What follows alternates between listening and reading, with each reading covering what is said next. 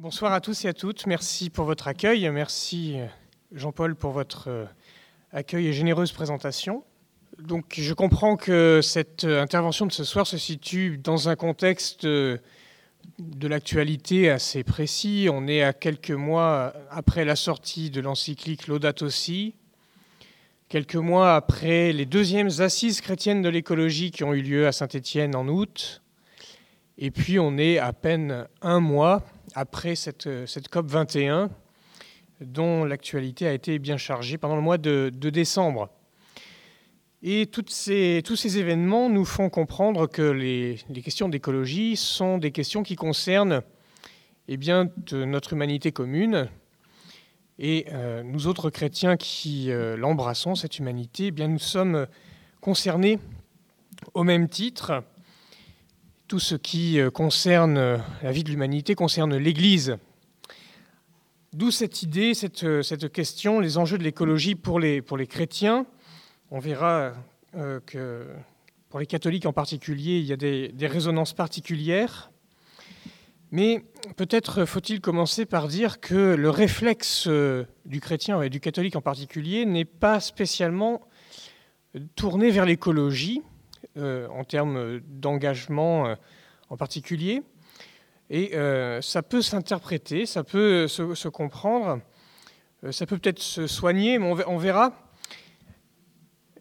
Mais ça peut être intéressant de, voir qu'il y a quand même un tournant qui s'opère euh, avec cette encyclique dans le, public, dans le public catholique en particulier. En effet, cette encyclique agit un peu comme un, comme un révélateur, comme un, comme un, comme un vrai révélateur sur une photographie, c'est-à-dire euh, il y a quelque chose qui apparaît, qui était là euh, et qui n'était pas visible, et cette encyclique nous permet de, prendre conscience de quelque chose qui appartient à, la vie de l'Église, à la foi chrétienne, et qu'il faut s'approprier. Et donc, il y a des, des tas de manifestations actuellement qui s'organisent autour de cette encyclique pour essayer de comprendre ce qui se passe quand le pape parle d'écologie. Mon exposé de ce soir va comporter quatre parties. D'abord, une petite réflexion sur euh, pourquoi parfois l'écologie a mauvaise presse chez les chrétiens. deuxième partie sur les initiatives chrétiennes sur l'écologie avant l'encyclique. Une troisième partie un peu provocatrice sur euh, une question, les chrétiens, sont-ils responsables de la crise écologique? Et enfin, une petite euh, une ouverture sur l'encyclique avec la nouveauté de Laudato dans ce contexte. Alors tout d'abord, euh, il semble, il apparaît que l'écologie est mauvaise presse chez les chrétiens pour diverses raisons. Alors je commencerai par quelque chose sur lequel je ne reviendrai pas. Euh, ce sont les réticences qu'on va trouver dans les milieux protestants évangéliques, en particulier ceux qui sont opposés euh, assez fortement à la sortie de cette encyclique. Et donc, euh, chez de nombreux protestants évangéliques, la question écologique est absente, est sans intérêt et certainement quelque chose presque à combattre. Et dans leur, dans leur perspective, la foi, justement, est, quelque chose qui devrait s'opposer à des velléités de type écologiste. Je forcie un peu le trait, mais vous allez voir sur, quoi je, euh, je m'appuie. Pour, euh, pour beaucoup, le premier argument qui vont sortir, c'est que euh, nous, nous, nous, sommes dans un contexte apocalyptique de fin du monde, et les signes sont là. Les Juifs sont retournés en Terre sainte, il y a une guerre au Moyen-Orient, tout ça sont des signes apocalyptiques millénaristes. Il y a donc, c'est le signe que le Christ revient bientôt. Et donc si le Christ revient bientôt, ça veut dire que toute la création va se transformer. Donc c'est pas la peine de s'en occuper. Donc ça c'est le premier aspect. Euh, pourquoi s'occuper, pour perdre son temps à s'occuper de la création, alors que tous les signes sont là pour dire que la fin du monde est proche, le Christ arrive n'y a pas besoin de s'en occuper. Ça, c'est un des premiers aspects. deuxième aspect à prendre en compte, c'est aussi que euh, dans ces traditions, euh, la nature est un lieu de la chute. Elle est un lieu de déchéance. Elle est marquée profondément par le péché originel. Elle est soumise au pouvoir du prince de ce monde, Satan et les démons. Et donc, euh, c'est plutôt le lieu qu'il faut fuir. Il faut désirer les biens célestes, il faut désirer euh, vivre de l'esprit. Et donc, toute cette dimension matérielle de la création est marquée d'un signe très négatif. Et donc, ce n'est pas la peine de s'en occuper. Nous sommes là que de passage, mis à l'épreuve pour mériter euh, le ciel ou pour accueillir le salut.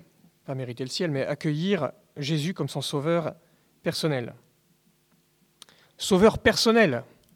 Et donc, euh, ce n'est pas le sauveur d'une création appelée à euh, une, divinisation, à une transfiguration cosmique, qui est plutôt une tendance qu'on trouve dans les théologies orthodoxes, orientales, et aussi dans notre tradition catholique. Autre, autre approche euh, sur ces questions, c'est euh, non, de toute façon, euh, on peut faire bien ce qu'on veut dans la création. Dieu ne laissera jamais la création être détruite.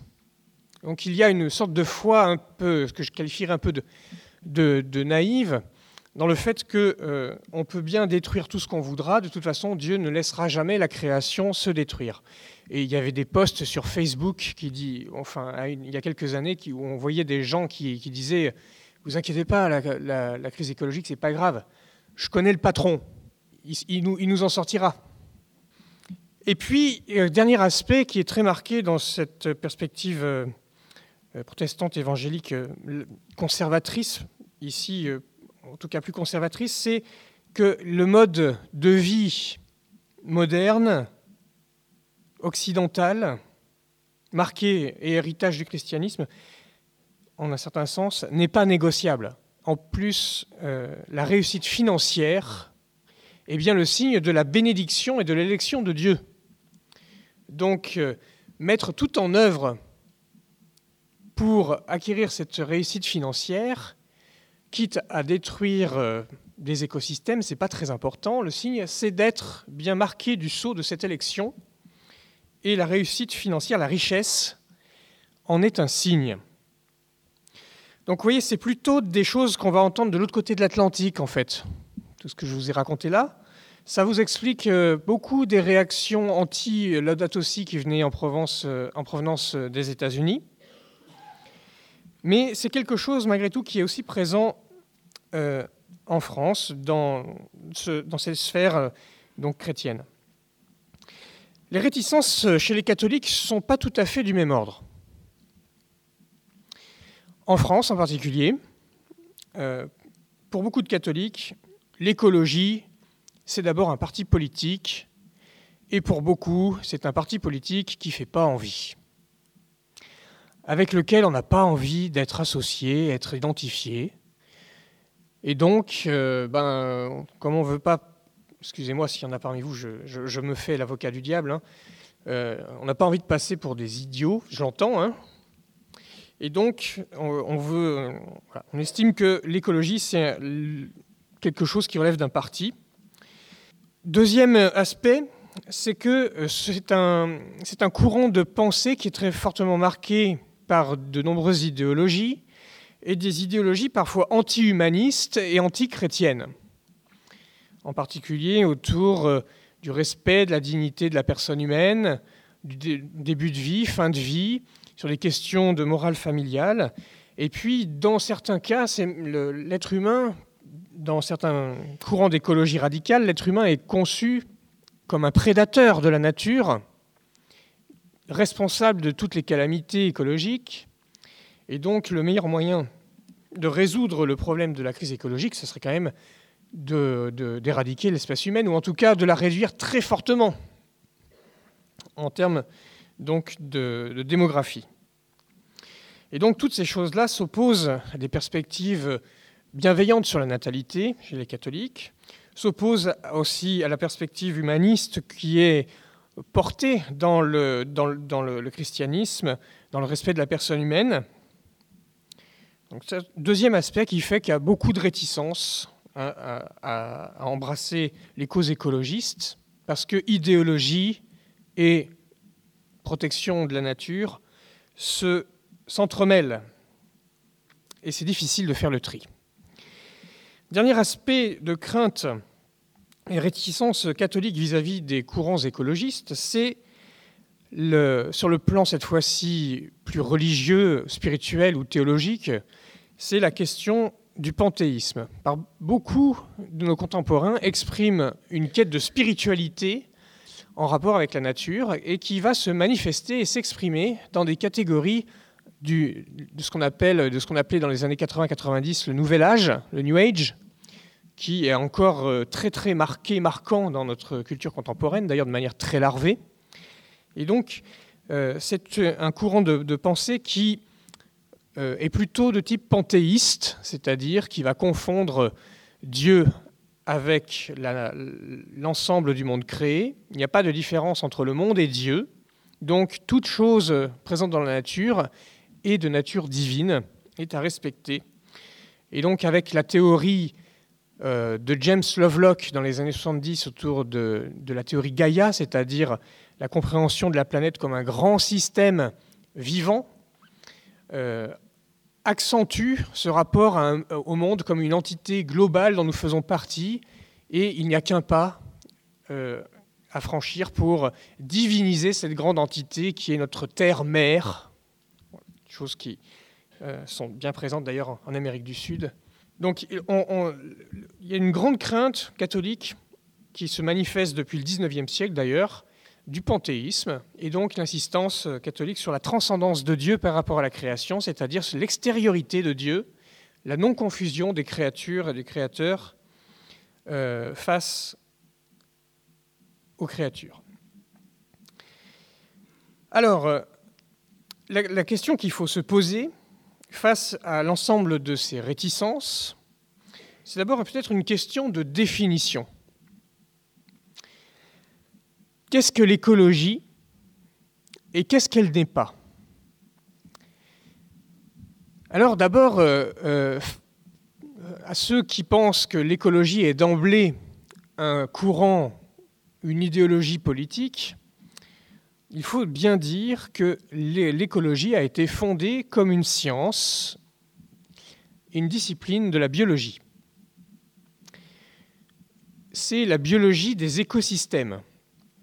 Alors le mot écosystème est apparu en 1935, mais le, mot écologie a été forgé en 1867 par un Allemand qui s'appelle Ernst Haeckel, qui était un naturaliste allemand, donc disciple de Darwin, et qui, euh, pour lui, l'écologie, c'est la science qui étudie la relation des êtres vivants entre eux et avec leur milieu de vie. C'est, en d'autres termes, la science, des conditions de euh, la science qui étudie les conditions de l'existence, les conditions de l'existence de la vie. Et donc, pendant euh, de nombreuses décennies, l'écologie s'est développée dans cette direction de l'étude donc des milieux de vie biologiques, l'étude des écosystèmes, c'est-à-dire l'étude des êtres qui sont en interaction d'interdépendance sur un lieu et qui fonctionnent donc dans un vaste réseau d'interactions, d'interdépendance. Et donc les écosystèmes font, euh, délimitent des, des totalités dynamiques, en interaction aussi les unes avec les autres à la surface de la Terre. Et c'est donc cette interaction des écosystèmes les uns avec les autres qui forme ce qu'on appelle la biosphère, qui se situe donc, euh, cette couche euh, de, la, de la planète Terre où il y a les vivants, à l'interface entre la surface de la croûte terrestre, l'hydrosphère et l'atmosphère, le gaz, le liquide et le solide. C'est là, à la rencontre de ces trois phases, que les êtres vivants peuvent se développer. Vers euh, la moitié du XXe siècle, des sonnettes d'alarme commencent à être tirées par des scientifiques pour dire attention, les écosystèmes que nous commençons à bien connaître euh, subissent les agressions de l'activité humaine et sont ainsi fragilisés, voire même parfois détruits. Et ça pose un problème parce que dans bien des cas, l'être humain est lui-même dépendant euh, pour sa survie de certains équilibres écosystémiques. Et si on ne surveille pas ce qu'on fait, on met en péril aussi des populations humaines. Donc ce qui s'est passé, c'est que d'une connaissance scientifique des écosystèmes, l'écologie glisse progressivement vers une prise de conscience éthique, puisque des scientifiques comprennent que ce qu'ils étudient et, ce dont ils connaissent le fonctionnement euh, se retrouve dégradé. Et donc, on prend conscience que l'être humain a acquis un certain pouvoir euh, de modification, de déstructuration, voire de destruction des écosystèmes, lesquels parfois même il dépend. Donc la question du pouvoir appelle la question de la responsabilité, et là on est bien en éthique. Et c'est à partir de ces interpellations, donc, euh, qui datent du début de la deuxième moitié du XXe siècle, que la prise de conscience commence à se répandre et donc que des gens commencent à s'engager dans une perspective sociale et politique pour la protection de la nature, et ça donne les mouvements écologistes. Donc l'écologie comme science des écosystèmes, on va dire qu'elle est euh, réalisée par ce qu'on appelle des écologues. Ce sont des scientifiques de l'écologie. Et que les écologistes, sont ceux qui s'engagent pour la protection eh des écosystèmes, des systèmes naturels. Entre les deux, vous avez une nouvelle discipline qui peut émerger alors et qui va s'inscrire beaucoup plus dans la perspective des sciences euh, humaines et sociales, ce qu'on va appeler les, sciences de l'environnement. Et la science de l'environnement, c'est une discipline qui va s'intéresser à la capacité d'aménagement de, l'environnement par l'être humain, par la connaissance des lois de l'écologie, par la connaissance de la géographie, et puis euh, par la connaissance donc euh, de, l'action politique.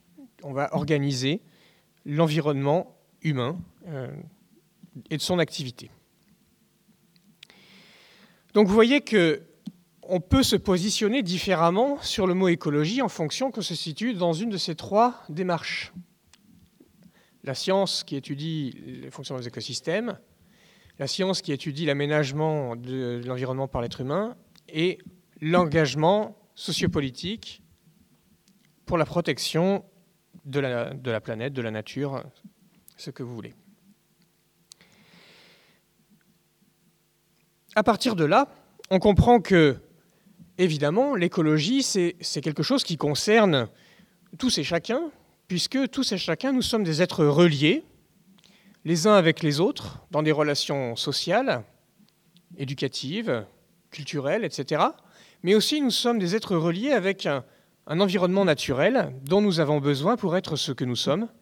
Euh, nous sommes en relation avec les atomes et les molécules d'oxygène qui nous permettent de nourrir, de, respirer, pardon, nous sommes en relation avec l'eau que nous buvons, qui nous hydrate, et nous sommes en relation aussi avec tous les autres euh, êtres naturels qui servent à notre nourriture.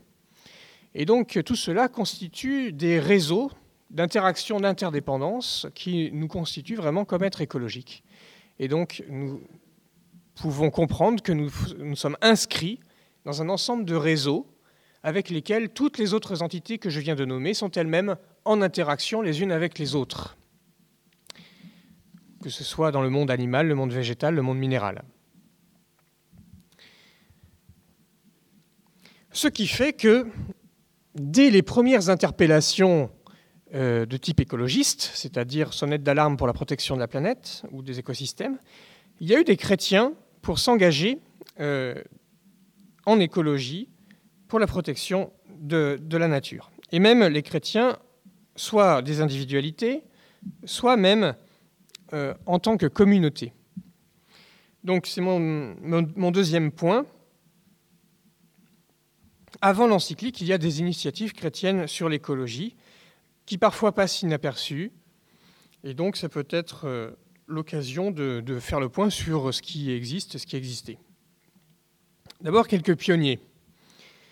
Euh, je voudrais noter d'abord l'engagement des églises protestantes qui, euh, à partir des années 60, ont commencé déjà à en parler, mais en 1983, à Vancouver, il y a eu un rassemblement œcuménique euh, sur euh, paix, justice et sauvegarde de la création.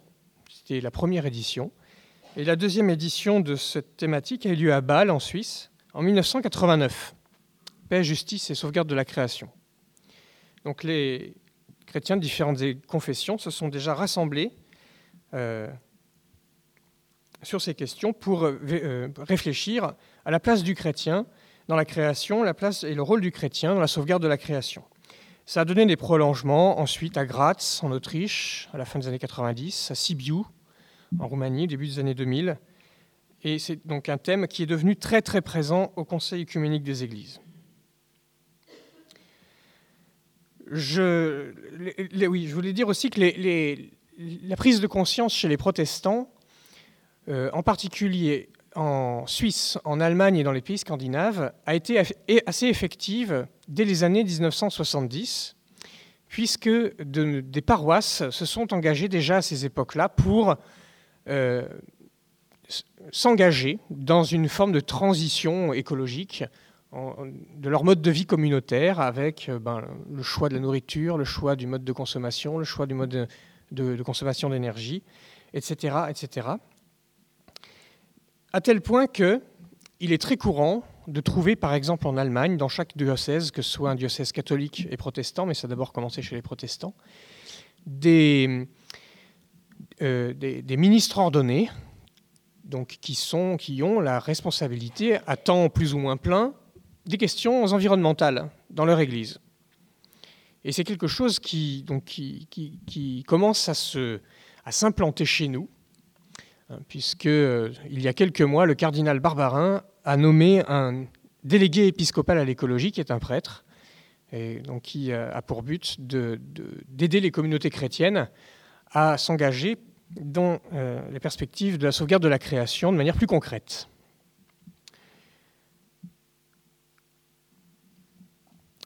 Il faut aussi que je parle du rapport des églises orthodoxes, ou en tout cas du des courants théologiques orthodoxes en ce qui concerne l'écologie. Alors eux, ils ont une position un peu particulière et spéciale euh, parce que euh, ils n'ont pas peur de dire que dans leur tradition, ils ont immédiatement les ressources qui conviennent au niveau spirituel pour lutter contre la crise écologique. Et pendant euh, les années 90, le, patriarche Bartholomé Ier, patriarche de Constantinople, patriarche œcuménique de Constantinople, a reçu le surnom de patriarche vert parce qu'il sillonnait le monde. Euh, parfois, il s'est fait connaître par la croisière verte en bateau. Il a sillonné, il a fait le tour de l'Europe pour euh, euh, interpeller les chrétiens, interpeller même tous les citoyens sur les enjeux écologiques. Et il a écrit un grand nombre de textes, d'encycliques, de messages euh, dans lesquels son message se déploie. Il a été l'initiateur d'une journée, qui est la journée de prière mondiale pour la sauvegarde de la création, qui a lieu le 1er septembre. Et vous savez que depuis le 6 août dernier, le pape a décrété que pour les catholiques aussi, ce serait ce même jour, journée de prière pour la sauvegarde de la création. Euh, ça a été en fait réalisé dès 1989 par le patriarche Démétrios Ier, mais sur incitation de son second, qui était donc à l'époque euh, Bartholomé. Et donc Bartholomé a pris, euh, a pris la suite et a bien développé cette, approche. Alors pourquoi ils peuvent se dire que peuvent être, ils peuvent se situer en leadership, puisqu'ils le disent, un leadership chrétien, par rapport aux problématiques écologiques c'est parce que dans leur théologie, il y a d'emblée une dimension cosmique, c'est-à-dire l'idée que la foi chrétienne concerne euh, toutes les dimensions de notre univers créé, tout le cosmos, à la fois parce qu'il est créé, mais à la fois aussi parce qu'il y a un projet divin de transfiguration de toute la création et de toutes les créatures. Et donc, les orthodoxes ont, gardé ça très présent à la fois dans leur spiritualité, dans leur liturgie. Et donc, euh, pour eux, ça semble assez facile de pouvoir le mobiliser immédiatement comme ressource spirituelle euh, pour ceux qui sont euh, en recherche d'un rapport juste avec les, les, créatures, la création. Alors il faut se dire en regard pourquoi du coup nous catholiques on ne peut pas tout à fait dire la même chose parce que c'est un peu vrai. C'est que en fait il y a eu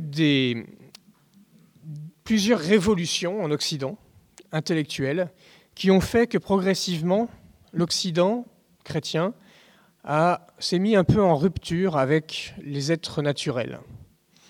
Euh, on est passé par le rationalisme en théologie au XIIIe siècle, avec les universités et l'introduction d'Aristote en théologie. On a passé par euh, le nominalisme, qui a fait qu'on ne regardait plus le monde comme un lieu d'une sagesse immanente, mais comme simplement des lois imposées par Dieu à une nature qui aurait pu être autrement. La réforme protestante a été un moment de crise important pour notre rapport à la nature, parce que toutes les questions théologiques se sont focalisées sur le salut et le salut individuel des, chrétiens. Qu'est-ce qu'il faut que je fasse pour être sauvé? Et donc, à ce moment-là, le thème de la création a été relégué à la philosophie et n'était plus vraiment un objet de débat en théologie. Et puis, il y a eu en Occident euh, la philosophie des Lumières, qui a aussi chosifié énormément notre rapport au monde, la nature, comme une grande machine, une machine euh, qui n'a d'autre valeur que celle que nous, nous autres êtres humains, lui accordons. Et donc, euh, progressivement, si vous voulez, nous, en fait, j'y reviendrai après, nous avons un gros travail de redécouverte de notre patrimoine chrétien euh, en théologie de la création et de spiritualité de la création euh, pour, j'ai envie de dire, combler une forme de retard que nous autres catholiques avons pris par rapport aux questions écologiques. Mais quand même, du côté catho, en particulier en France, nous avons quelques figures qui, font, qui jouent le rôle de pionniers, de précurseurs en ce qui concerne une pensée chrétienne euh, catholique sur l'écologie. Je pense à deux personnes en particulier et une troisième. Euh, je pense d'abord à Jean-Marie Pelt, qui euh, est décédé il y a quelques semaines et qui, à partir des années 80, a commencé à écrire des livres. Il en a écrit, alors en tout, il a écrit 60 livres. Alors, j'ai pas trié le, tous ceux qu'il a écrits sur l'écologie, mais enfin, il y en a plusieurs dizaines qu'il a écrits sur euh, sa vision chrétienne de l'écologie, de son rapport à la nature. Il a inspiré bon nombre de, chrétiens, bon nombre de catholiques pour s'engager sur les questions écologiques aujourd'hui. Euh, je pense ensuite à Jean Baster, puisque euh, c'est après Jean-Marie Pelt qu'il a commencé à écrire sur ces questions, dix ans après, à partir de 1996. Et comme l'a dit Jean-Paul tout à l'heure, euh, il a eu le souci de mettre par écrit le sens chrétien de son engagement militant euh, en faveur de la protection de la, nature. C'est son épouse, effectivement, Jean, qui l'avait tiré en avant pour s'engager. Et quand son épouse est décédée en 1992, euh, Jean a voulu mettre par écrit ce que, quelles étaient les motivations à s'engager profondément euh, qu'ils avaient vécu, son épouse et lui. C'est pour ça que, en fait, les, livres qu'il a écrits à partir de 1996 sont tous co-signés de lui et de son épouse, parce qu'il estime qu'elle est la première inspiratrice euh, de ce qu'il a écrit dans ses ouvrages. Et donc beaucoup aujourd'hui de chrétiens qui, sont engagés en écologie se réclament de l'héritage spirituel de Jean, qui a, vraiment voulu mettre en valeur ce qui, dans la tradition théologique chrétienne, et même bien souvent catholique, de, mettre en valeur ce qui pouvait permettre euh, de, motiver un engagement pour la sauvegarde de la création. Et beaucoup des ouvrages de Jean qui sont sur l'écologie, il y en a une toute petite quinzaine, 13-14, il y en a un bon tiers qui sont des ouvrages d'anthologie, c'est-à-dire euh, un travail d'enquête chez les pères de l'Église, les théologiens médiévaux, les grands spirituels, et donc pour, pour, mettre en valeur tout cet héritage de gens qui, sont, qui ont eu un, regard positif et bienveillant sur les créatures au nom de leur foi chrétienne. Le troisième personne, c'est aussi, euh, ça représente tous ces chrétiens silencieux qui euh, se sont engagés en écologie et dont on n'a pas reconnu vraiment la, valeur du combat. Et je pense à une personne qui s'appelle Jean-Pierre Raffin, qui, euh, qui, a été professeur d'écologie toute sa vie et qui, au début des années 2000, a contribué à écrire des ouvrages collectifs dirigés par Monseigneur Stinger, qui était à l'époque donc euh, responsable de Pax Christi, pour, euh, voilà, pour, pour susciter, pour donner un point de vue chrétien sur l'écologie. Il faut mentionner les assises chrétiennes de l'écologie, qui ont eu lieu à la fois en 2011 et donc en 2015, euh, qui ont été le lieu, une sorte de creuset, au cours desquels de nombreux chrétiens sensibles aux questions d'écologie qui étaient un peu isolés ont pu se rencontrer et voir qu'ils n'étaient pas tout seuls. Euh, les premières assises, il y avait euh, autour de 1500 personnes. Euh, les deuxièmes assises, il y en avait 2000. Et c'est vraiment un lieu où, il y a une, effervescence intellectuelle, une effervescence aussi en termes de partage d'expérience, qui fait du bien à beaucoup de, tous ceux qui sont engagés dans ces, combats. et c'est aussi le lieu de découvrir la richesse de tout ce qui se fait en termes d'engagement chrétien sur l'écologie. Les premières assises chrétiennes de l'écologie ont donné euh, naissance à quelques associations hein, que vous pourrez trouver grâce à leur site internet. Je pense aux chrétiens indignés, chrétiens changeons, chrétiens unis pour la terre, euh, qui sont donc ces associations d'aspiration clairement catholique et qui, euh, veulent témoigner d'un engagement chrétien pour la création. Parmi ces associations, il y a aussi euh, deux qui sont plus vieilles.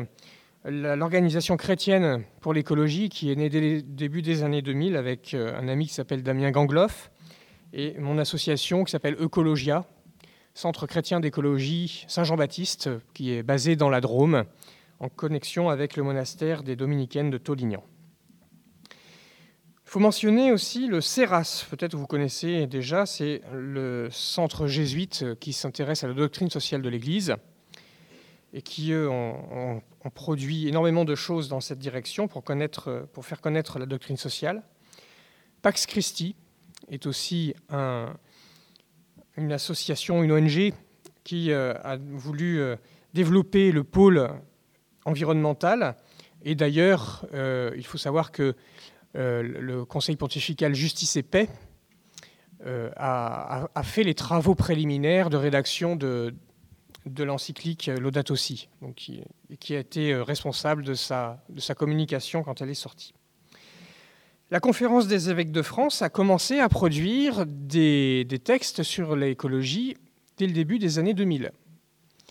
Et ça, parfois ces textes sont passés inaperçus. Il doit y en avoir bien cinq ou six sous forme de, soit de collectifs, soit euh, de petits livres de directives euh, pastorales.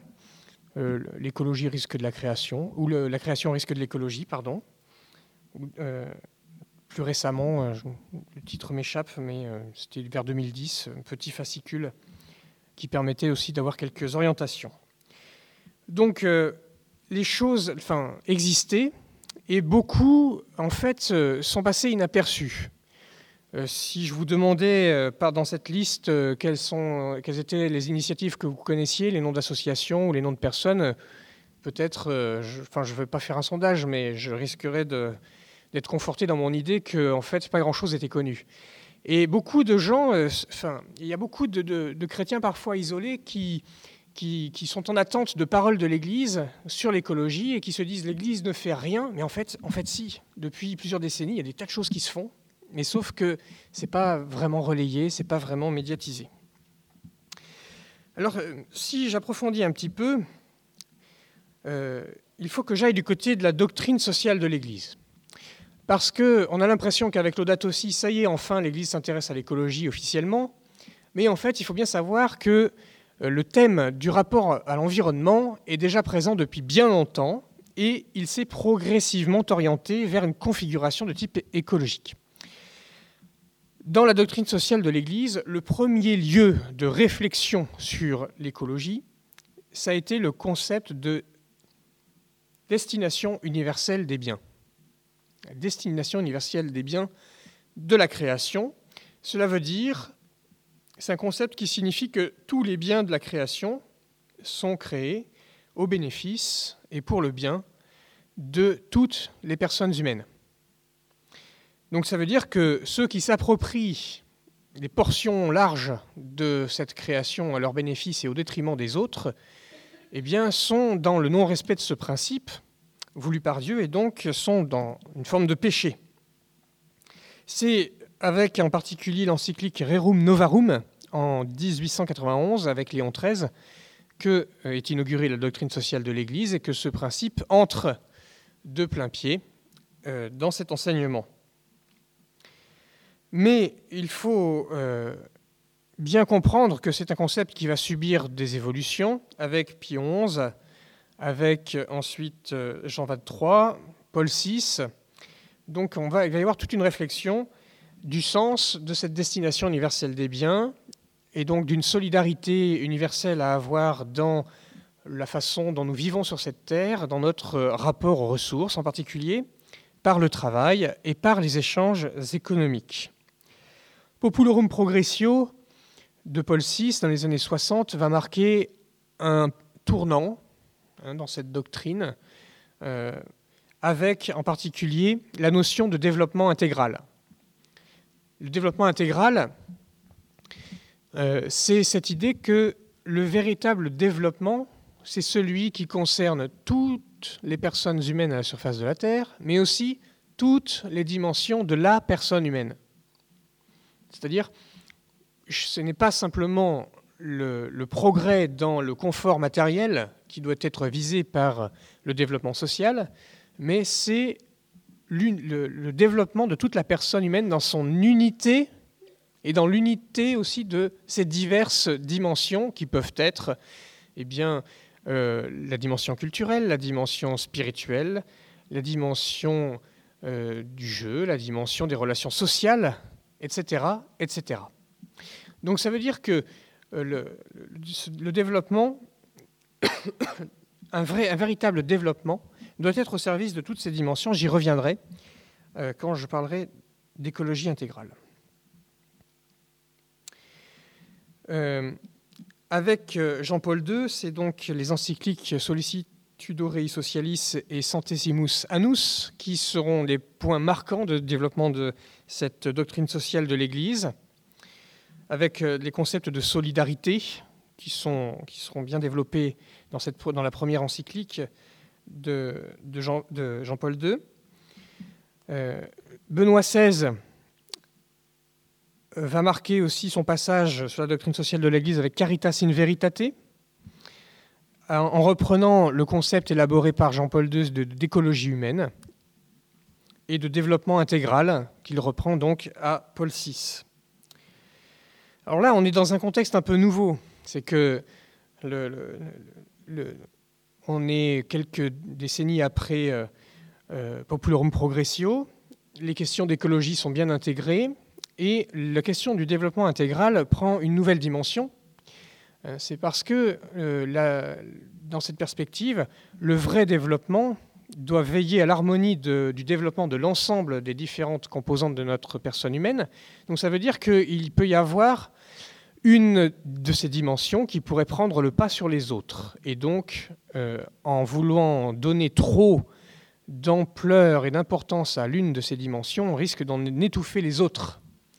Et donc, avec Benoît XVI, on a déjà le début euh, de l'idée qu'il faut peut-être se restreindre dans les développements peut-être excessifs de certaines des dimensions qui empêchent peut-être les autres de s'épanouir, en, disant que trop de richesse matérielle peut étouffer aussi le développement des autres dimensions de notre personne et euh, ainsi ne pas contribuer au à notre plein épanouissement. L'audate aussi, l'encyclique de aussi du pape François se situe dans cette tradition des encycliques sociales. J'y reviendrai en fin de partie, mais en tout cas, il est clair que le pape, dans son introduction, se met dans le sillage de ses prédécesseurs euh, pour lui-même apporter sa pierre à la doctrine sociale de l'Église. Dans cette doctrine sociale, il faut encore mentionner euh, un travail réalisé par euh, Jean-Paul II à la fin de son pontificat, qui est le Compendium de doctrine sociale de l'Église, qui est un ouvrage euh, assez global et synthétique des différentes problématiques des questions sociales. Il faut noter que dans cet ouvrage, il y a un chapitre entier, le chapitre 10, qui est consacré aux questions écologiques, avec les prémices de ce qui deviendra chez le pape François l'écologie intégrale, dans sa réflexion sur les différentes relations qui composent l'être humain dans son être au monde, le rapport à Dieu, le rapport à soi, le rapport aux autres, le rapport à la nature. J'y reviendrai. Le dernier ouvrage que je voudrais euh, mentionner et qui a pour moi un grand intérêt dans les questions écologiques aujourd'hui, c'est le catéchisme de l'Église catholique. Euh, car euh, à plusieurs reprises dans ce, dans ce, grand texte, il y a des, numéros, euh, de nombreux numéros qui concernent la création et le mystère de la création. Et on peut voir toute la richesse de la tradition catholique euh, sur ce thème-là. Là, c'est plutôt au début, je crois en Dieu le Père Créateur. Et puis, il y a aussi un commentaire euh, du commandement Tu ne voleras pas qui occupe une grande place euh, dans les commentaires des différents commandements, dans la partie cette fois-ci plus éthique du catéchisme. Et pour illustrer ce commandement Tu ne voleras pas, les rédacteurs ont choisi de prendre justement la destination universelle des biens, pour dire que dans le partage des biens de la terre, les voleurs sont ceux qui retiennent la part réservée aux pauvres. Et ça, c'est très étonnant et c'est très, très, très puissant quand on le relit dans ce contexte de l'Audate aussi, où vraiment l'accent est mis sur l'écoute de, la clameur des pauvres à la clameur de la terre. Euh, j'y reviendrai. Un troisième euh, euh, aspect du rapport chrétien occidental à l'écologie, c'est la tradition franciscaine. Et ça, c'est important de, le souligner, euh, parce que pendant des siècles, on va dire que le rapport à la nature de Saint François d'Assise a passé pour une sorte de, sensiblerie euh, sympathique, bien plaisante, et, euh, mais qu'on ne prenait pas vraiment au sérieux d'un point de vue dogmatique et doctrinal. Et, peut-être celui qui l'a vraiment remise en valeur euh, dans une perspective justement doctrinale, c'est Jean-Paul II, à partir de 1979, quand il l'a déclaré saint patron des écologistes. Et, quand il, euh, et par la suite, en fait, il est très visible qu'il a intégré progressivement des éléments proprement euh, franciscains ou de la pensée de François sur le thème de la création dans son propre enseignement, euh, enseignement social, et euh, à ses différentes prises de parole, en particulier autour des journées pour la paix, 1er janvier. Donc la, tradition franciscaine, il faut la, bien la, remettre en valeur, et on va voir qu'elle euh, elle occupe une place très importante dans l'encyclique Laudato aussi. Mais à ce point, à ce stade, quels sont les messages principaux de Saint François d'Assise euh, en ce qui concerne le respect de la création. On peut distinguer trois axes. Il y a peut-être plus. Hein. Ça fait bien de dire trois. Donc, le premier, c'est, euh, vous savez, on dit François, c'est le, frère universel. Un frère universel, c'est pas parce qu'il aimait bien toutes les personnes humaines à la surface de la Terre, c'est parce qu'il avait le sentiment que toutes les créatures étaient reliées par un lien de fraternité. Toutes les créatures, humaines et non humaines, au nom de leur commun principe en un Dieu unique et créateur. Dieu créateur de toutes choses, nous avons un unique principe dans lequel nous trouvons tous la même origine, la même source, et donc nous sommes reliés à travers elle. Il y a un lien de fraternité. Pour aller plus loin dans cette direction, il faut savoir que Saint François d'Assise a interprété un verset de l'épître aux Éphésiens, hein, qu'on a, transformé dans, un, un, cantique. Euh, un seul Seigneur, un, seul baptême, une seule foi, un seul Dieu et Père. Eh bien, c'est un extrait, c'est un verset de Saint Paul. Et la, suite, c'est un seul Dieu et Père de tous, en tous, pour tous. Sauf que euh, François d'Assise avait accès à la Bible en latin, et le en tous, en fait, c'est une traduction de omnia. Et omnia peut être traduit dans les deux sens de en tous ou toute chose, qui correspond exactement à la traduction du grec ta panta, toute chose, un neutre pluriel. Et donc, euh, François d'Assise a fait cette interprétation du omnia en direction de toutes choses, c'est-à-dire toutes les choses créées, celles du ciel et celles de la terre, parce que quand Saint Paul dit toutes choses, il rajoute toujours celles du ciel et celles de la terre. Enfin, pas toujours, mais en tout cas, il le fait souvent, et il le fait particulièrement souvent dans, euh, dans l'épître aux Éphésiens. Donc, euh, pour, pour euh, Saint François d'Assise, l'affirmation que Dieu est Père de toutes les créatures, c'est une affirmation d'origine biblique qui a été contestée par Saint Bonaventure après lui, qui est une question débattue en théologie, et ça se voit dans l'audate aussi. Si j'ai le temps, je vous dirai pourquoi. donc, la fraternité universelle de François d'Assise, c'est la reconnaissance que toutes les créatures ont un lien de fraternité à cause de la paternité qu'ils reçoivent par la création d'un même Dieu. Deuxième axe, c'est celui de l'incarnation. Euh, François d'Assise a fait une expérience mystique. Euh, il en a fait plusieurs, mais il en a fait une en particulier. C'est dans l'union au Verbe de Dieu incarné, d'être uni avec toutes les autres créatures parce qu'il a compris que l'incarnation du Verbe de Dieu en la personne de Jésus-Christ, ce n'était pas simplement Dieu qui se fait homme, c'est Dieu qui se fait créature et qui partage le statut de créature et de tous les éléments qui composent les créatures. Et donc, de ce fait, pour Saint François d'Assise, c'est toute la création qui reçoit une dignité exceptionnelle du fait que Dieu a choisi de se compromettre avec le statut de créature. Et vous savez qu'on dit que Saint François d'Assise est l'inventeur de la crèche et qu'il a tenu à ce que dans cette crèche, il y ait le bœuf et l'âne. C'était pour signifier cela. C'était pour signifier que le bœuf et l'âne étaient des représentants de toutes les créatures non humaines qui étaient également bénéficiaires du mystère de l'incarnation. Et il avait demandé à l'empereur euh, romain, Saint François d'Assise avait demandé à l'empereur euh, du Saint-Empire romain germanique d'accorder double ration aux animaux le jour de Noël. Et enfin, troisième, euh, la troisième axe dans le respect des, créatures chez Saint François d'Assise, c'est euh, l'aspect missionnaire. Vous savez que François a prêché aux oiseaux, mais il a prêché aussi à un loup, à des lapins, à des poissons. Et c'est tout des, épisodes de sa vie qu'on retrouve dans les diverses vies de, François.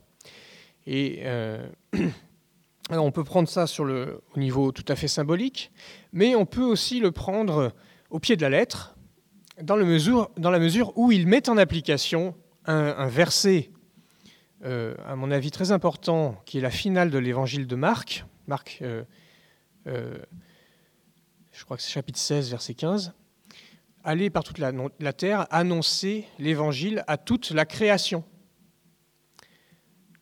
Et dans le latin, c'est omnia creatura, à toutes les créatures. Voyez? Donc ça veut dire annoncer la, bonne nouvelle à toutes les créatures, qu'elles soient raisonnables, c'est-à-dire dotées de raison ou pas. Et euh, c'est quelque chose sur lequel Jean Baster va revenir assez souvent et qui va en faire un de un de ses principes missionnaires en termes de théologie chrétienne de l'écologie, qui est de, dire les êtres, enfin les, les chrétiens ils sont missionnés par le Christ pour annoncer l'évangile, mais pas simplement, pas qu'aux êtres humains, et d'une manière euh, qu'il faut peut-être inventer, à toutes les autres créatures. Et saint François d'Assise nous en donne un modèle.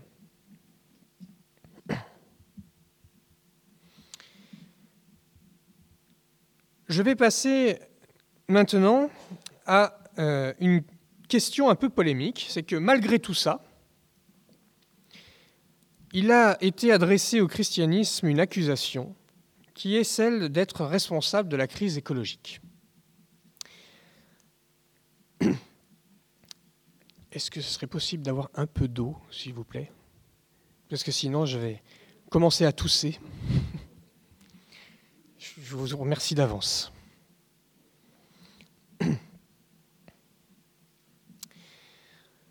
Alors c'est quelque chose qui, euh, qui, est assez présent et de plus en plus présent euh, du fait de l'effet Laudato c'est que euh, on commence à réaliser en France en tout cas qu'il y a une, accusation qui a été adressée aux chrétiens d'être responsables de la crise écologique.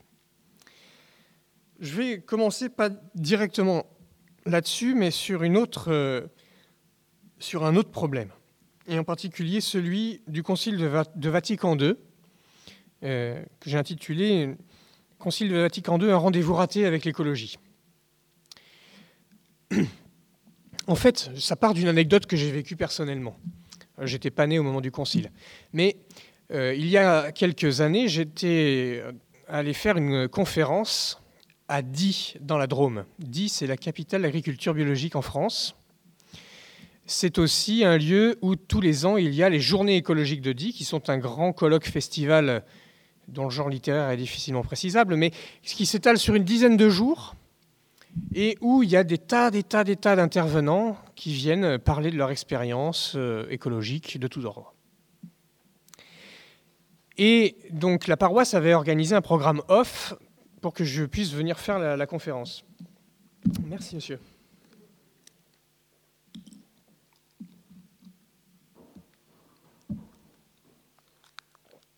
Et donc là, c'est très bien, puisque des gens du Festival écologique de Dives se, joignent à l'initiative proposée par la paroisse. Et une dame qui avait l'air, euh, enfin, qui, qui, était clairement catholique, me pose cette question. Et comment vous comprenez, comment vous pouvez nous expliquer pourquoi l'Église s'est faite la complice des Trente Glorieuses qui a généré autant de catastrophes écologiques Et là, la question m'a pris par défaut. J'ai eu un moment de blanc, et il a fallu que je m'y reprenne deux fois avant de répondre. Et, et, en fait, ça m'a fait prendre conscience d'une chose importante, c'est qu'au moment du Concile Vatican II, euh, il s'est passé, on était dans un contexte très particulier, qui était celui du redémarrage d'une économie après la Seconde Guerre mondiale. L'économie de l'Europe, l'Europe qui a été reconstruite dans les années qui ont suivi la guerre, et, donc un besoin d'une relance économique pour l'Europe qui va prendre la, figure des Trente Glorieuses. Toutes les problématiques qui ont surgi à cette époque étaient des problématiques d'ordre social, et donc euh, euh, la question de l'être humain dans la société, la dignité retrouvée par le travail, et donc il fallait euh, donner du travail à tous pour respecter cette dignité, et une chose très bien. Hein. Et donc euh, tout ce qui allait dans ce sens, donc d'un développement économique qui pouvait donner accès au travail, serait une bonne chose. Ce faisant, on ne voyait pas que les premières interpellations écologiques avaient lieu à ce moment-là. Bah, c'était des empêcheurs de tourner en rond qui nous étaient en train de nous gâcher notre beau rêve bleu d'une humanité euh, réconciliée avec elle-même, une Europe réconciliée autour euh, d'une prospérité retrouvée. Et donc, euh, donc toutes ces problématiques-là sont passées à côté. Enfin, c'est l'Église qui est passée à côté, en fait, parce qu'au même moment, en fait, on était en train de proclamer en chair que, je pense à Karl Rahner en particulier, que l'être humain retrouvait sa dignité dans la transformation du monde par le travail et qu'il accomplissait ainsi vraiment le, projet de domination qui lui était conféré par Dieu dans le premier, chapitre de la Genèse, voyez. Donc euh, vraiment, à cette même époque, on commence à dire euh, il y a une crise écologique, faites gaffe. si, si, vous avez une pensée un peu trop anthropocentrique, c'est-à-dire que si vous mettez un peu trop l'homme au centre des préoccupations sociales, euh, politique euh, et même cosmique, euh, ça risque de ne pas aider à solutionner la crise écologique. Pardon. Et donc, ça passe inaperçu. Des chrétiens l'entendent, ils ont le sentiment de ne pas être écoutés, et il faut attendre les années 80-90, comme je l'ai dit tout à l'heure, pour que les catholiques commencent à se dire que peut-être la question écologique avait de l'importance. Alors, qu'est-ce qui s'est passé dans les années 60 qui a fait que les chrétiens sont passés pour les responsables de la crise écologique? C'est un, historien des techniques médiévales américain qui, en 1866, prononce une conférence qui va transformer en un article dans la revue Science qui s'appelle les, les racines de la crise écologique, les racines historiques de la crise écologique. C'est Lynn White Jr. qui l'écrit. Et euh, dans ce texte, il dit deux choses. Il dit le, christianisme est la religion la plus anthropocentrique qui soit. L'être humain est euh, à une position quasi divine parce qu'il est fait à l'image de Dieu. Ça lui confère des droits inouïs pour euh, la domination et l'usage des biens créés. Et en plus, il reçoit cette mission d'une domination de la création euh, au moment de sa création, euh, en Genèse 1, 26, 28. être humain créé à l'image de Dieu, appelé à, être, à dominer sur les poissons de la mer, à soumettre la terre, etc. Donc, euh, il est clair que pour White, ce sont ces principes-là qui vont influencer la culture occidentale et donc influencer le rapport de l'Occident aux réalités naturelles. Et ça donne la crise écologique. Je ne rentre pas dans les détails, mais il faut savoir que euh, à partir de cette critique, dans les années 1970 à peu près, eh bien, il y a une nouvelle discipline qui émerge qui s'appelle la théologie de l'écologie, qui est une sorte de réponse à la critique de Lynn White, parce que euh, ben, les chrétiens se sont dit, mais quelque chose qui ne va pas dans cette critique, parce que, a priori, euh, je ne comprends pas la mission à dominer la création comme une mission à saccager euh, la planète. quoi. Donc il y, a quelque chose qui coince. Donc on, tout un travail qui démarre à ce moment-là.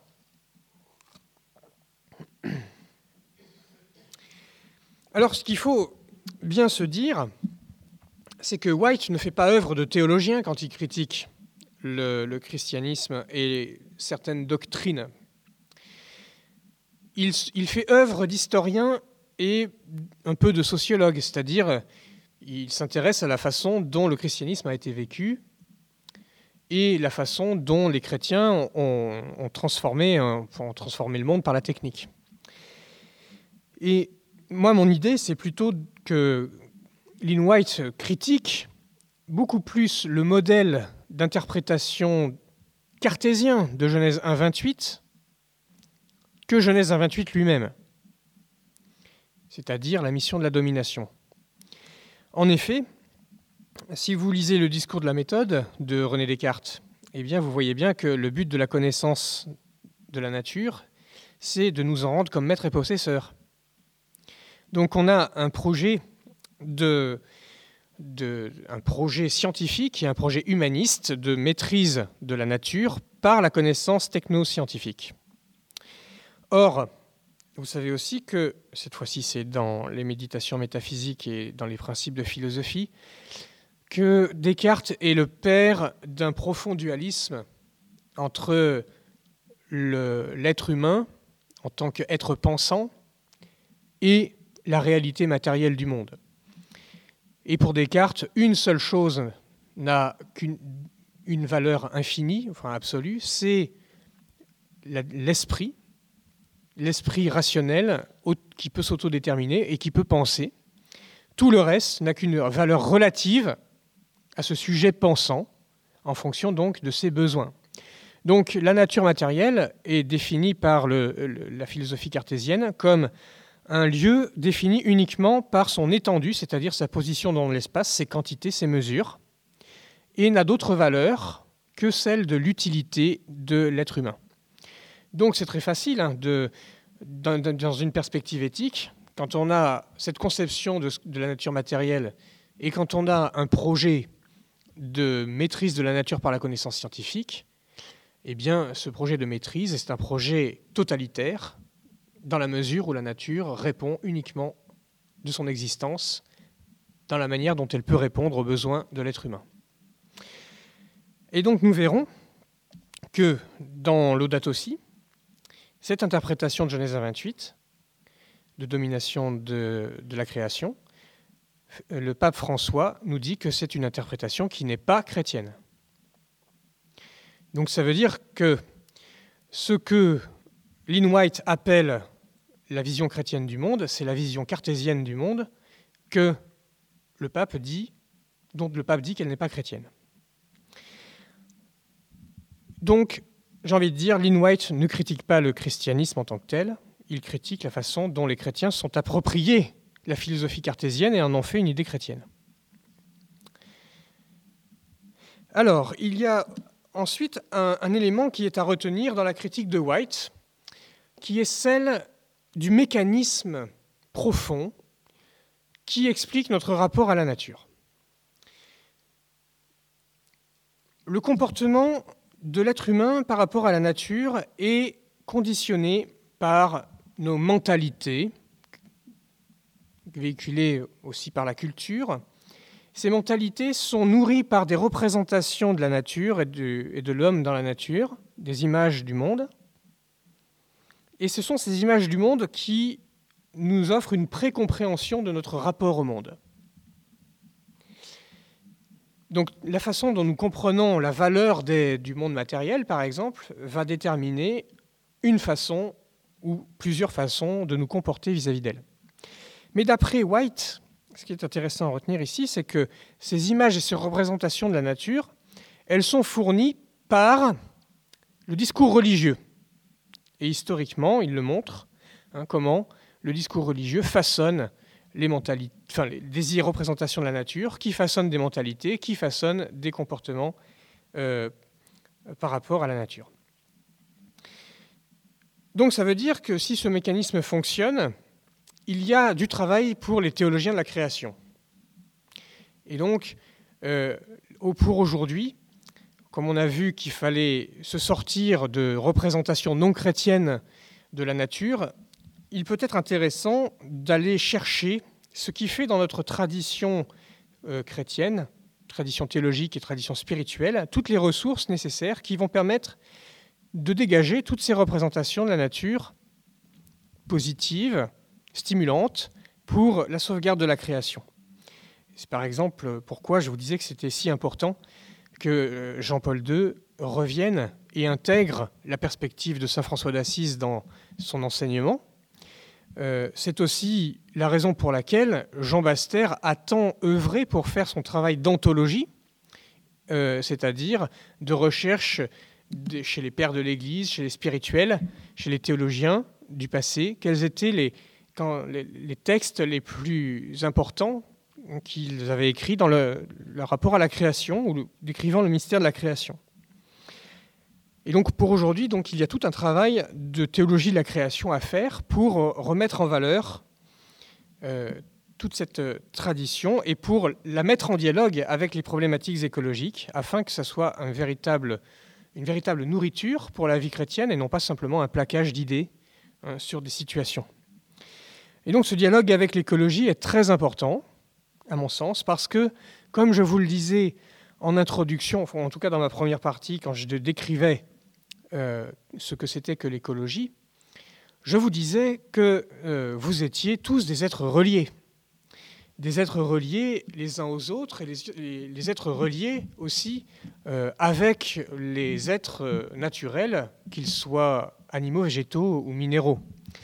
Et donc cela nous permet de nous comprendre comme euh, étant dans des situations d'interdépendance et que le pape nous dit dans Laudato aussi que c'est un état, que ça correspond à l'état de créature, que c'est un état, c'est-à-dire qui a été créé ainsi et voulu ainsi par Dieu, et que cela avait certainement une signification à la fois spirituelle et éthique pour notre vie. Et cette intégration de messages profonds dans l'écologie, qui revient par exemple dans Laudato aussi comme un refrain, tout est lié, nous permet de changer ce regard euh, que, nous avons sur les créatures de manière à faire vivre l'évangile de la création, j'y reviendrai un petit peu après, euh, dans notre vie et ainsi être les bons gardiens de la maison commune. Cela m'amène, et je vais finir avec ça, à une réflexion autour de l'audate aussi dans ce contexte. Tout d'abord, euh, l'audate aussi se situe euh, quelques mois avant la COP 21. Et ce n'est pas anodin dans le calendrier. En effet, euh, dès 2013, Nicolas Hulot est allé visiter le pape deux fois. Nicolas Hulot était en train de se morfondre euh, dans son cabinet à l'Élysée en se disant mais comment je vais faire pour arriver à sensibiliser les gens aux enjeux de la COP 21 J'y arrive pas, je trouve pas de répondant. Ben tant pis, tant pis pour tout le monde, je vais aller voir les religions. Et donc il a fait un peu le tour des leaders religieux, et pour leur demander qu'est-ce que vous, faites pour sensibiliser euh, vos fidèles aux enjeux de la COP 21. Et il est allé voir le pape avec cette question. Je n'invente rien, il en témoigne dans une interview qu'il a donnée dans Le Pèlerin, vous pourrez aller vérifier, ou même euh, dans, euh, dans Le Monde ou dans Le Figaro, je ne sais plus. Enfin bref, à la fois dans la presse religieuse et dans la presse laïque. Et c'est très intéressant de, de, voir la réponse du pape. La réponse du pape, je l'ai trouvée dans une interview qu'il a donnée en 2014, quand il dit bon, Moi, vous savez, pour préparer euh, la COP 21, moi j'écris une encyclique. Donc, en un sens, on peut dire que l'encyclique le date aussi, elle était attendue dès le début de son pontificat. On se disait Oh là là, c'est très probable que ce pape-là va nous sortir une encyclique sur l'écologie. Elle est arrivée à ce timing-là, à mon avis, parce qu'il euh, y avait un, moment favorable et il y a eu cette, visite de Nicolas Hulot qui, a fait que, en fait, c'est une réponse. Et c'est vrai que euh, la mobilisation qu'on observe autour de ce texte est très importante et très impressionnante, tant à la fois dans les milieux euh, séculiers, sécularisés, que dans les milieux chrétiens et catholiques aussi. Moi, dès, le mois de juillet, j'ai rencontré deux pasteurs protestants qui avaient déjà lu l'encyclique. Et euh, des tas de gens l'avaient aussi, euh, enfin, des tas de gens de, la société civile, euh, des, gens bien connus l'avaient lu. Cette conférencière américaine, Naomi Klein, l'a trouvé absolument géniale. Elle a même été invitée par le Vatican pour faire des conférences, alors qu'elle est athée sur, ou en tout cas pas chrétienne, sur, sur, sur l'audat aussi. Donc il y, a, vraiment un effet autour de cette encyclique qui est en train de se réaliser. Et je peux dire que, en quelque sorte, ma présence ici fait, fait partie de cet effet. C'est-à-dire que je passe euh, mon temps à aller rencontrer des communautés chrétiennes pour faire des formations sur l'audat aussi à leur demande. Parce qu'il y, a vraiment un effet de, recherche, de compréhension de ce que le pape peut bien vouloir dire quand il parle d'écologie, et de se dire que bah, si le pape euh, consacre quand même une encyclique entière, c'est que ça peut peut-être nous concerner. Comme je le disais tout à l'heure, euh, cette encyclique se situe dans la doctrine sociale de l'Église. pour aller plus vite, je ne reviendrai pas sur ce que j'ai dit, je, passe par-dessus. Euh, je reviens un, tout petit peu sur la place de Saint François d'Assise dans l'encyclique Laudato aussi. Et euh, à mon sens, euh, ça vient un petit peu prolonger ce que j'ai déjà dit sur l'enseignement de François et sa place progressive dans l'enseignement des papes. Laudato aussi, vous le savez, c'est les premiers mots du cantique de Frère Soleil, cantique des créatures écrit par François d'Assise. Et les tout premiers numéros hein, parlent très clairement de François d'Assise comme modèle de celui qui a eu le souci de la dignité des, créatures. J'ai envie de dire, ça va, euh, ça va au-delà de cela dans, l'encyclique. Je ne sais pas si vous l'avez lu, mais en tout cas, euh, vous pourrez remarquer que euh, dans les moments les plus charnières de l'encyclique, la figure de Saint François d'Assise est convoquée pour dire, voilà, en fait, euh, pour vivre cela, regardez, François d'Assise l'a fait. Donc il est vraiment érigé en modèle et saint patron du projet d'écologie intégrale. Justement, euh, le concept le plus, pour moi, inattendu, enfin, ça a été une très bonne surprise, et le concept charnière de l'encyclique, c'est le concept d'écologie intégrale. Et je terminerai avec ça. De quoi il s'agit-il? Euh, Pourquoi il ne fait pas comme ses prédécesseurs et pourquoi il ne parle pas de... Enfin, il en parle, mais pourquoi il ne reprend pas le concept d'écologie humaine? L'écologie intégrale, c'est euh, une sorte de visée éthique qui a pour, euh, pour, pour but d'intégrer les différentes composantes du rapport humain au monde. Et donc vous trouvez cela de plusieurs manières. D'abord, dans la volonté de ne jamais séparer l'écologie humaine de l'écologie environnementale, mais vous remarquerez que jamais dans l'Audate aussi, il n'oppose ces deux choses, ni il ne les cite dans la même phrase, ni dans deux phrases euh, consécutives. Il veut sortir de cette opposition. L'écologie intégrale, ce n'est pas la réunion de l'écologie humaine et de l'écologie environnementale, non. C'est l'intégration de plusieurs composantes qui vont soit par trois, soit par quatre. Alors, un exemple de par trois, c'est Saint François d'Assise. Saint François d'Assise est un modèle d'écologie intégrale parce qu'en lui, on va trouver dans sa vie le, souci des pauvres, le souci de la paix et le respect des créatures. Première triangulation d'écologie intégrale qu'on trouve chez Pape François. Mais l'écologie intégrale complète ce n'est pas trois, mais quatre éléments. C'est-à-dire euh, l'harmonie des relations de l'homme entre, entre l'homme et Dieu, entre l'homme et soi-même, entre l'homme et autrui, enfin l'homme et la femme, excusez-moi, le rapport à soi, le rapport à l'autre, et le respect le rapport aux créatures. Donc vous avez une sorte de, tétraèdre de l'écologie intégrale, Hein, qu'il faut comprendre euh, un peu comme cette figure en trois dimensions dont chacun des angles est en relation avec les trois autres. Le rapport à, le rapport à soi, le rapport à Dieu, le rapport à l'autre, le rapport à la création, tout ça, hein, c'est un réseau de relations qui est, euh, qui est interconnecté. Donc ça veut dire que si on favorise une relation au détriment des autres, on introduit un déséquilibre. Si on oublie une des trois relations, des quatre relations, eh bien, il y en a forcément, c'est pareil, les autres euh, se désharmonisent, on introduit un désordre.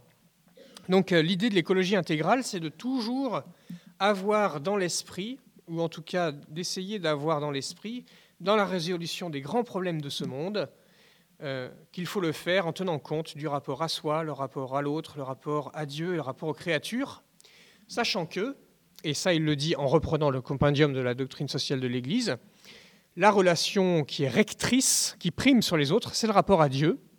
Et c'est sûr que, d'après lui, à partir du moment où celle-ci n'est plus euh, entretenue, eh bien, cela introduit un désordre négatif, néfaste pour le reste.